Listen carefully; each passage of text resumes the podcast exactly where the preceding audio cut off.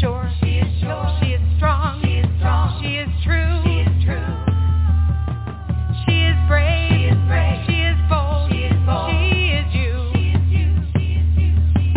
She is sure. She is sure. She is strong. She is strong. She is true. She is true.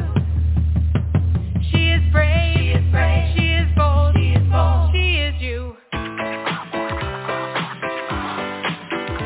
Hi, I'm Sharla Feldscher, host of the Kid Fun and More podcast on Word of Mom Radio. I've written several books on creative play for kids, including my latest, Kid Fun 401 Easy Ideas for Play. On our podcast, we'll talk to people who care about kids in many different ways. Experts, entrepreneurs, psychologists, parents, teachers, and others. While learning about their line of work and special interests, we'll also talk about their memories of fun they had when they were young. I'll also share a Kid Fun tip that we hope will enrich your experience with kids. And now it's time for our guest. I'm very excited today to introduce you to a friend of mine who is a very accomplished composer, musician, teacher. It's an honor, Paul. This, this is Paul Smith. He is an active composer, performer, and educator. He has premiered dozens of works. His compositions have been featured in venues ranging from the Alice Tully Hall to even Seoul, Korea, and he receives regular commissions for new works. He received his Bachelor's of Music from the Mannes College of Music, where he was awarded the Associated Music Teachers Award, and Mr. Smith received a master's degree from the Juilliard School, specializing in creating performance-based educational outreach programs. I know Paul Smith because he's the director of Tune Up Philly, an extensive outreach program for underserved children in Philadelphia. And it's a division of the Philadelphia Youth Orchestra Music Institute. He's so innovative that he recently created another PYOMI ensemble called Pizzicato Players. He's an expert at expanding music opportunities for youth. But Paul, firstly, hi, how are you? Hi, Charlotte. Thanks for having me. We're doing great, and we made it to 2022. Yeah, thank goodness for that. Tell us first, you have a new CD out. I'd love everyone to know about that. Oh, thank you for asking. So this is my third sort of major label release. The first two were on now defunct Vienna Modern Masters label. In, in the world of classical composition, it's, it's all very boutique brands, but the headline would be that David Loeb is a composer from the Mannes College of Music since the late 1950s and was at Curtis for 25 years, the Curtis Institute of Music right across the park from us in Philadelphia as one of the composition chairs. And he's sort of the Telemann of the Upper West Side. And what I mean by that is he's extremely prolific and has just been in the game for so many years, you know, almost 60 at this collegiate level. And this latest premiere, it's on the Centaur label, which is an American classical music label. It's on Spotify. It's on Apple iTunes. You can search it. It's got the, the very long title of Painting Landscape, Text, and Sky. Hmm. Works by David Loeb. And traditionally, David mirrors uh, has Western and Asian influences in a melange of styles. But this particular collection features works around Prague or kind of bohemian artist Jacob Schikaneder. So there's a series called Studies in Darkness. And then there's other pieces that talk about the, the autumn in Japan. So it's solo classical guitar and it's, it's a third release on this album. What what I respect so much is that you give so much to young people with this incredible talent, but also your program called Tune Up Philly. Would you tell everyone what Tune Up Philly is? Very quickly, Tune Up is we call it the Orchestral Pathways Program. And in Philadelphia, there's such a rich tradition of performing arts, but there are arts deserts all throughout Philadelphia where it, the resources are just not connecting to the neighborhoods. So we have boots on the ground faculty. We've had faculty on our team for over five years, and it's a combination of intensive OST programming and then arts matriculation pathways. So the short of it is we've auditioned students. Students have begun with us and have gotten into every program in Philadelphia and are now going off to college. So, you know, we're really talking about the benefits of intensive music performing in communities. And, and I think that's the heart of the story. These are kids who probably didn't expect to go into music, right? This is a you kind of opened a new world for them. Is that right? I think for them and for parents, I think sometimes the performing arts are very distant and it can seem like a gated experience. So bringing this right into the classroom, you're educating the community to be proactive about the benefits of music. So we know that like the cortisol, the stress level, and the benefits for even micro trauma experience with students, music is so supportive in that because of the qualities. We can go into that a little bit. But it teaches parents to become advocates for things that they know are great for their children. So we're also teaching the communities to champion these opportunities and say, hey, we want more performing arts opportunities, and we help bring those. And back up for me a minute. How old are these kids? So the kind of sweet spot this year is third grade through middle school, so third to eighth grade. This is sort of the core time. And, and this is, you know, for parents and for students, you only get one childhood, no matter how, how you try to slice it. And the best time to start music is in that period. The brain is forming, the identities are forming, and the time is there. So the resources are really there. You know, I think in this community, a lot of people say, oh, you teach children. Well, I really teach adults. They're just not adults yet. And Oh, it takes a little bit so of time. I love that. You know, for our audience, I have a public relations business. Many of you know that. And I have worked with Philadelphia Youth Orchestra Music Institute for over 10 years. And when I watch the young children in Tune Up Philly stand up to an audience and perform, the pride they feel, the pride their parents feel, you know, especially because it wasn't the plan. It wasn't like this is a parent who thought, I want my kids to get involved in music. I was involved in music. This is all new. So tell us also, you started to say something about the benefits for parents. What do you think are all the benefits that parents should be aware of that music brings? You did mention some of that, but it's also for the parent themselves, that sense of pride that I see on their faces. So beautiful. Absolutely, Charlotte. It's a mechanism for self-growth. And it's also an opportunity to learn alongside your child. So in a nutshell, my advice is to not get caught up on the details, but children are also extremely picky.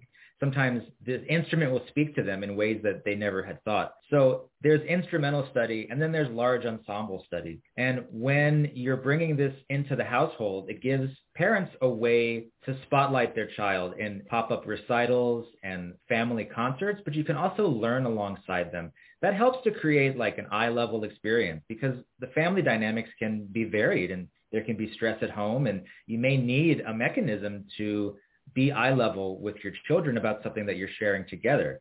I think that's really critical. When students learn music, they're learning themselves. They're learning how their bodies work, which is really important. They're learning how to control and be responsible for content. And they're putting, hopefully, their dreams into reality, like literally. What music are they passionate about? Let's make that happen. So it's very empowering. It's, it's got a, a toolkit that is setting kids up for each next stage in life. And that's why we call it pathways, because those pathways may be audition, but they may be acing that next test or being prepared in the way that you need to, which, music really frames nicely. And that, that's one thing I wanted to add is that the discipline that children have because they have to practice, they go to rehearsals, they feel committed to doing the best job they can. That that extends to every aspect of their life, right? Absolutely. It it kind of frames it. And we talked about parents seeing their children on stage, right? The, the sort of I kind of call it the rock star uh, treatment because for so long there's been a kind of thinking that that the stage is only reserved for some sort of status quo. But when you get down to it, really we're all celebrating life and we're all celebrating art. And Philly has just modeled that the community is receptive to that. So when you put a kid on stage, you take them to the Phillies, we play a Sixers game, you know, you sometimes are like, why, why is this important? What's the value in this for, for everyone? Well, you're showing what's possible and you're advertising to students that, hey, if this child can do it at this peer group, so can you. That creates a feedback loop, a positive feedback loop. And, you know, we've been iced because of this pandemic, but we're, we're bringing that loop back up and, and hopefully getting back into it with Tune Up. So there's also the, the student performance perspective, and then the parents are just saying, you know, finally getting some spotlight attention because if you're in a city and, and in a large school, sometimes it can feel that you're just part of this unseen blob. And the spotlight experience just carves out a little bit of personal attention, especially in a city where it's just really tough to get, you know, personal spotlight. You know, I remember when I went to Temple University, I used to say I'm just a number. I mean, eventually that changed, but it was so big and I wasn't in the personal spotlight. I didn't feel great about myself as a student. And so for these students to feel that there's something special about them. There's something a little different because they're playing that violin or they're playing a guitar or whatever the instrument is. Wow, it's a wonderful, it's like extra padding on their shoulders as they walk through life forever. One thing that doesn't seem to be in schools much is the large ensemble. I remember seeing my schools always had an orchestra or a band, but I don't think that's around much in schools anymore. Why is the large ensemble so important of a focus within your work? So this is really where you get that peer dynamic at play. So I think, you know, band programs and orchestra programs in schools just require multiple years of support and there's a lot of logistics around and you have to have that culture and that buy-in. What we're seeing now is, and, and also I think to, to mention that band and orchestral practices are very graded. They have state competitions, they're very expensive, and there is a very clear bar. You have to audition in and you have to uphold the standard, although most programs are extremely supportive. What we're seeing in Tune Up with the large ensemble, which is also nationally, is that there's just more space below those requirements and you can benefit from the large ensemble day one. So when you're dealing with a new faculty who's never done any sort of OST community programming, they're all they're acculturated with these benchmarks and Paul, I only, have to interrupt. What yes. is OST? Oh, OST is out of school time, so after school programming. Oh, yeah. I never heard that. yeah, I guess it's kind of jargon, kind of industry jargon, but the the point is that even with one note, you can do, you know, like one note samba you know, the idea of generating and going to where the students are. So that's where that arranging, the composition, and knowing the pedagogy so that you can create an ensemble day one. So whether it's one note, we can get on stage and do a one note samba and, and have rhythmic experience and build an ensemble that the public responds to favorably, but it's years behind what we would be considered graded band and graded orchestral standards. In a nutshell, again, I think it's the emergence of more amateur markets.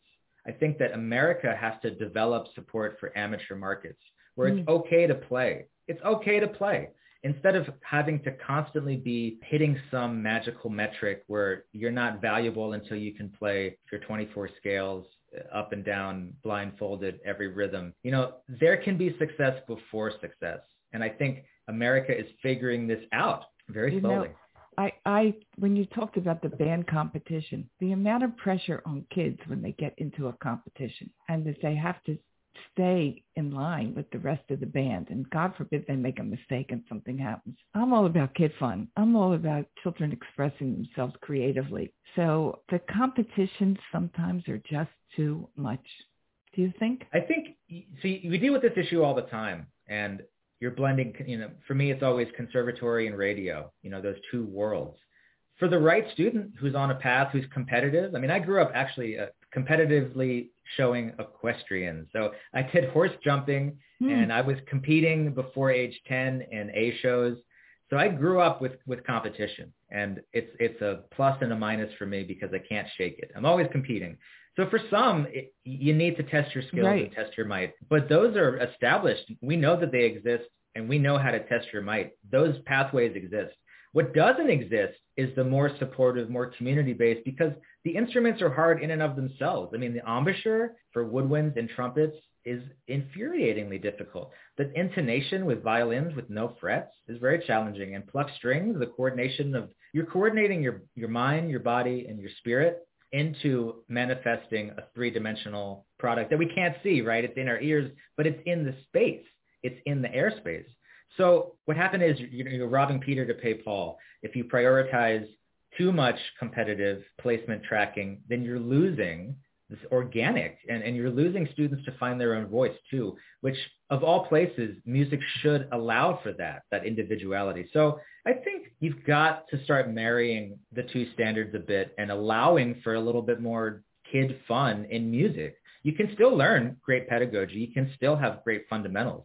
But so many people stop performing when they become an adult and I think it's because of a response to this do or die, jump jump this high or get out kind of philosophy in the arts sometimes. I love that you said that about the kid fun in music. And I do think we need to always remember that in all aspects of learning. Let's take a break and we're going to come back and talk more about that. We want to take time to thank our sponsors and we'll be right back with Kid Fun and more on the Word of Mom radio network. It's no secret that moms only want to purchase the very best products for their families. The Green Beaver Company makes that possible by offering nearly 100 personal care products each made with 100% natural ingredients that are safe for everyone in your family. Green Beaver is a Canadian company that started in its founder's kitchen in 2002. This husband and wife duo transformed part of their kitchen into a lab to create products from organic, GMO-free ingredients. Their hobby then emerged into a mission to give you access to body, skin, and oral care products that are safe for babies, kids, and adults, all while being gentle on our planet. An absolute must-try is their family-friendly, fluoride-free toothpaste.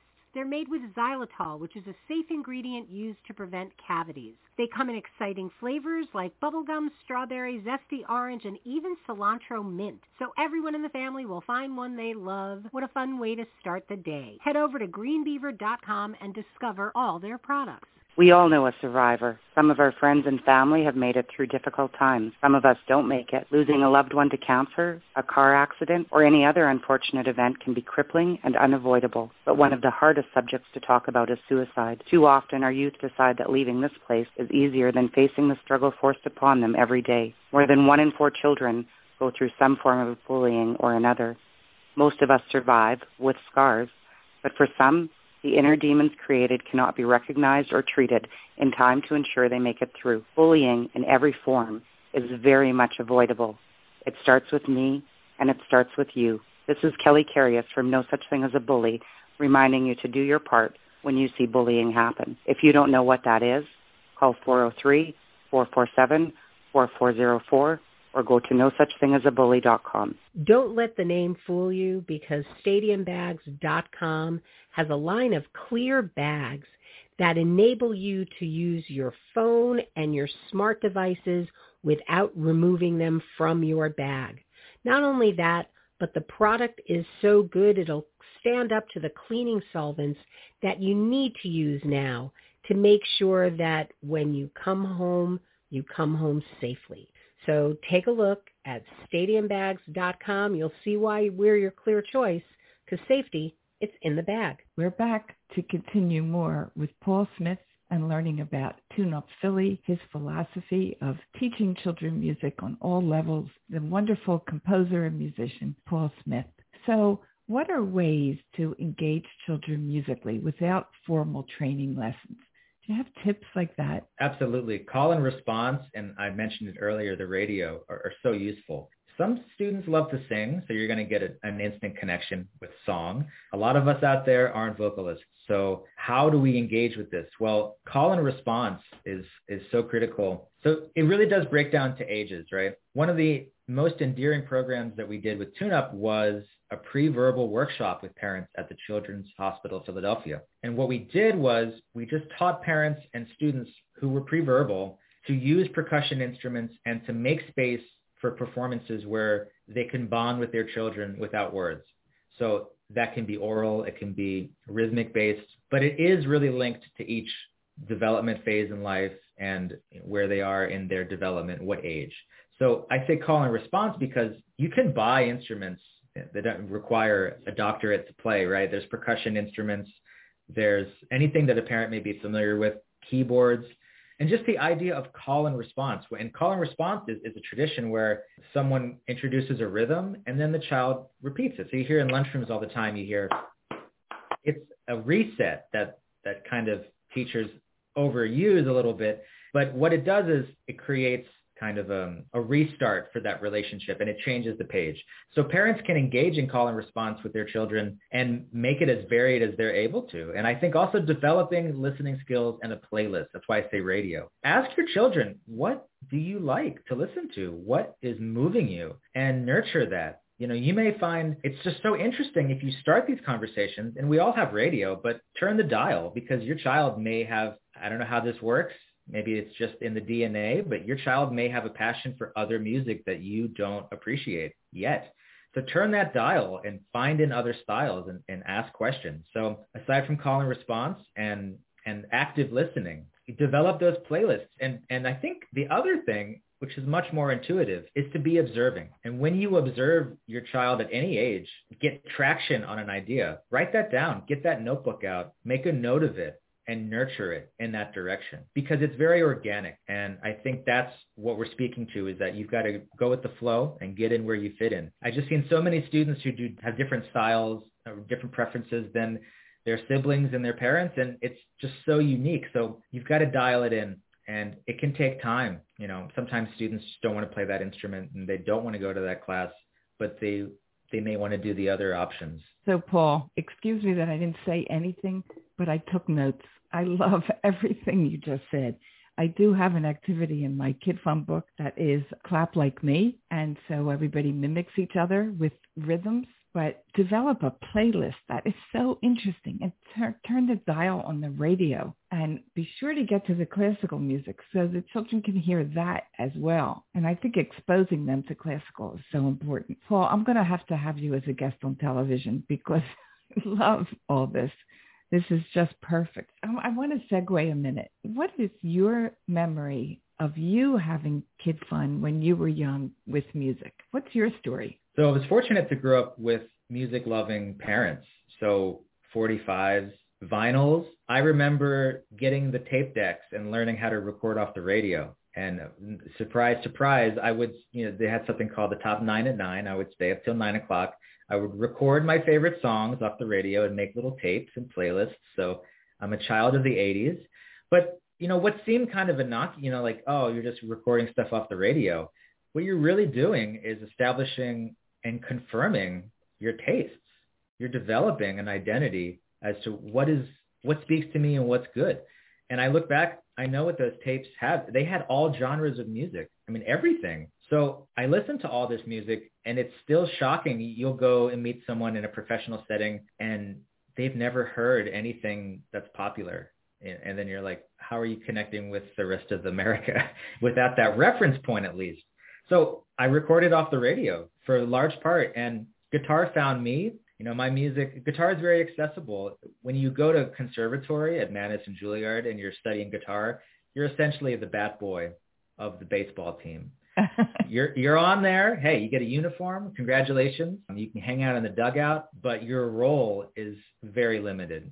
So this just and that's because of the mechanisms, right? So what I'm saying with guitar is that it found me. I found it in the back of a closet and I just pursued those interests from the radio. So really music came first. The instrument came second. School was down the road when I made a decision about what are you going to do with this life that you have? You know, when you grow up with, with childhood trauma, which I do have experience with, you look at the world very differently. You look at the world as on a timer and you say, I have this much time left. What am I going to do with it? So to me, music was hands down, well, this is a moral good and I know that it's going to give me a, a great run in this life. So it's a very personal decision. And I think the advice for students, if they're ever looking and should I do music, if you have to ask, the answer is no. Mm. You know, that, that's, that's really where you're talking about the highest investment. I mean, literally investing in your uh, student loans and all this business. But you can actualize that identity and but it's not for the faint of heart and it's not for the faint of committed so i would say that you know music started off the radio and what i mean with talking about guitar is that it's accessible. You can get into the game a lot quicker on guitar. If i had studied piano if i started late i was 13 14 if i had started piano or violin at 13 14 i would have a really tough time being competitive and and that's the competition we were talking about right? So i had right. to start yeah. Um i i want to just interrupt because when you were talking about how you made tapes, you know, and you listen to radio, and my memory, one thing I'd like to do in my Kid Fun and More podcast is share our memories from when we were young. And for me, I had piano lessons, but it was kind of a chore. But my brother and I would be sitting at the piano, and he could play by ear, and he would play songs that we both knew and we would be singing. But we also played records on the record player from like every musical show that came out. And it's amazing to me how you can memorize the lyrics when you really are passionate and love something. I did that with my own kids. I even taught them how to read a little because I would write down lyrics. We didn't have the internet when my kids were young. So I would write the lyrics to songs, even from Pete's Dragon, a Disney movie. It's a Brazzle Dazzle Day. And I would write it down and we would play it and they would read it, quote unquote, because they memorized it, but they would connect words and music and lyrics and, you know, it all, and it all impacted on them. They love Broadway today from those early years, just like I did from my early years. And when you said you found a guitar in your closet and it's accessible, that makes perfect sense to me. And look at look at this career you created and how lucky you were to have parents who love music. Paul, I think this was really helpful and I appreciate everything that you do for the Philadelphia Youth Orchestra Music Institute. There are so many excellent programs that our organization offers and families need to look into opportunities that are outside of the school for their kids. Do you want to close with a comment? Absolutely. I would say I have two closing remarks. One is for parents is that if you advocate for these opportunities, you know, if you build it, they will come. You mm-hmm. have to become a little vocal about it. And it's okay to ask questions and get that team spirit support to look for how do I bring the benefits of performing arts to my community, to my school community, because that's where the consolidation is. That's where it's most possible. And the, just to, to touch on, you know, growing up Hopefully you didn't have to write in cursive, razzle dazzle. I couldn't imagine all those Z's. It was handwriting. cursive because I couldn't read that. so the thing that you talk about, oh, remembering all these lyrics and all these songs, isn't it remarkable that we can remember and recall melodies and words from our youth that could be decades in there? Think of music in a child's age group. You're really looking at a time capsule because they will have those memories, you know, forever. And if you have quality music and quality bonding with great content, you'll share that repertoire with your family forever. And you'll always remember it. And music has that specialty where it can just spark the memory and you're right back there. So music has a component. We say sometimes that art is how we decorate space, but music is how we decorate time. So I think of it like time. Hmm. You know, that's the investment. And it is amazing. You can bring up a song from when I was a teenager and I can recite every lyric. And it's funny because when I'm with my grandchildren who are eight and now 11 and 14, but that eight-year-old, she teaches me lyrics. Like, I don't know how she could remember some. The lyrics are a little odd today, like wanna be, mm-hmm. wanna wanna. I, what are you singing? But they teach me and what could be better? I'm sharing kid fun and with music. My two Absolutely. favorite things, Paul, music and kids. Thank you so much for being with us today. Thanks for having me, Sharla. My pleasure. On behalf of everyone here on Word of Mom Radio and the Word of Mom Media Network, thanks for tuning in to Kid Fun and More. We're going to close with our fabulous theme song from Smith Sisters Bluegrass. So, till next time, this is Sharla Feldscher, and don't forget to visit my website, kidfunandmore.com for activities, information about my books, and much more. She is sure. She is sure. She is strong. She is strong. She is true.